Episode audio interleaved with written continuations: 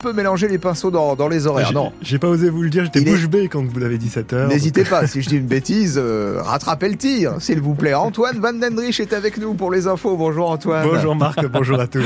Bon, par contre, on va pas prendre beaucoup de risques, hein. On va pas dire de bêtises concernant la météo, puisqu'on voit bien que c'est gris, hein, ce non, matin. Non, là, oui, ça va le rester toute la journée. Il y aura ouais. même des, des petites pluies, allez, quelques petits rayons d'espoir avec le soleil qui pourrait venir en début d'après-midi. On, on peut croiser les doigts. Et les rafales de vent, en tout cas, seront là, des pics à cinquante-cinq kilomètres heure en fin, en fin de journée.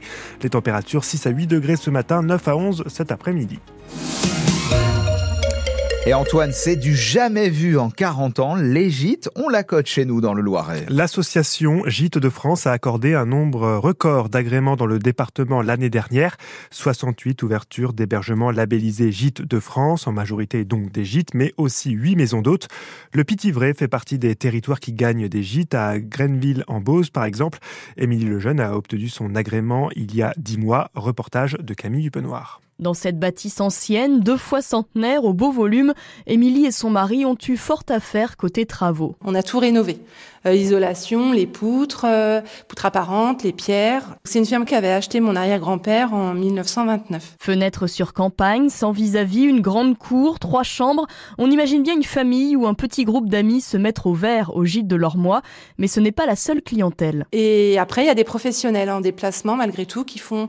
Par exemple, il y en a qui sont en maintenance à la sucrerie de Pithiviers, sont déjà venus trois fois au gîte. Donc je suis contente de les réaccueillir à chaque fois, c'est que ça leur plaît. À peine une année d'existence, le gîte a ouvert au mois d'avril deux mille vingt-trois, mais les chiffres affichés sont bons. quatre-vingt-huit voyageurs pour vingt projets de réservation et cent seize nuits passées au gîte. Pour deux mille vingt-quatre, Émilie ne s'avance pas, elle imagine mal un effet Jeux Olympiques malgré la proximité avec Paris. Difficile de se projeter car les réservations ne tombent pas plusieurs mois à l'avance. C'est plus des réservations dernière minute, mais pas que pour une petite durée, hein. Ça peut être pour quinze jours, les plus longs que j'ai eu, ça a été un mois des professionnels. C'est pas, les réservations se font tardivement par rapport à leur date d'arrivée en fait. Dernière minute ou réservation de longue date, chez Émilie, on accueille chaleureusement tous les voyageurs. Il se murmure même qu'un Pithiviers fondant les attend sur la table du salon. Voilà, de, de quoi nous mettre en appétit. Bon ouais. appétit d'ailleurs si vous prenez votre petit déjeuner. En euh. tout cas, reportage à retrouver sur francebleu point fr. Le salon de l'agriculture à Paris a vu le défilé des politiques hier. Jordan Bardella, président du Rassemblement National, critique l'Europe et la position de l'exécutif. Le Premier ministre Gabriel Attal, en visite surprise, a dénoncé le cirque médiatique, politique et militant du R N. Ça se renvoie la balle. Emmanuel Macron, qui avait lui aussi largement critiqué ses opposants ce week-end, veut sceller la fin de la crise agricole, selon ses mots, par un rendez-vous avec les syndicats dans trois semaines à l'Élysée.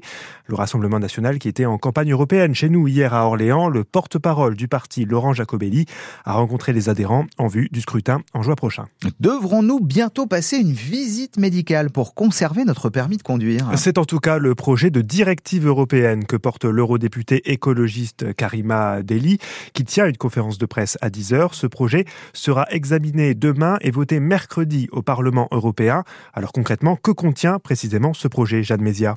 Cette directive prévoit d'instaurer une visite médicale tous les quinze ans pour conserver son permis de conduire, avec un petit test d'aptitude, indique la rapporteure Karima Delli, pour contrôler l'ouïe, la vue et les réflexes des conducteurs.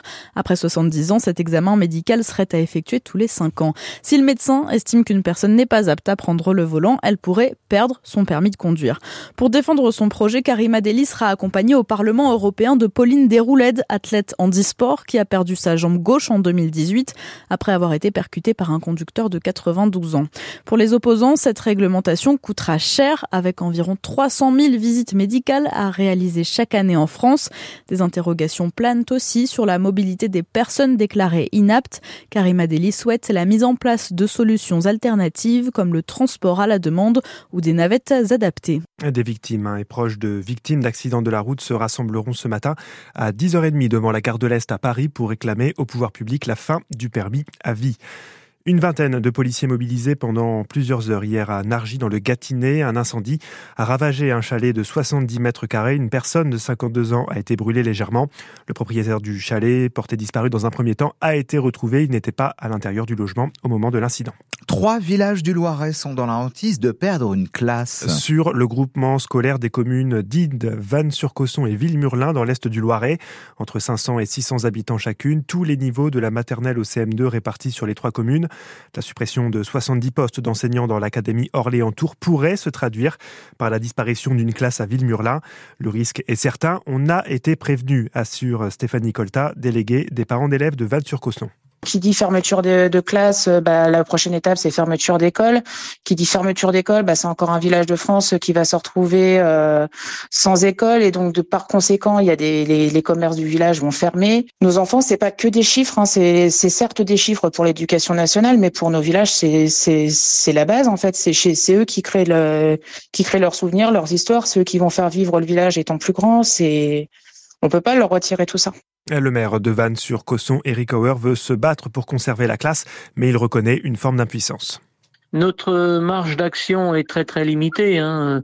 Euh, la seule chose qu'on peut dire, c'est qu'on est contre. Pour le moment, euh, moi j'ai fait un courrier euh, destiné euh, au recteur, qu'il a certainement dû recevoir par mail. Voilà, donc euh, maintenant euh, j'attends une réponse. Après, c'est à voir avec le rectorat euh, ce qu'on ce qu'on peut faire aussi, quoi. Une réunion publique a lieu ce soir à dix-huit heures à Vannes-sur-Cosson sur ce sujet.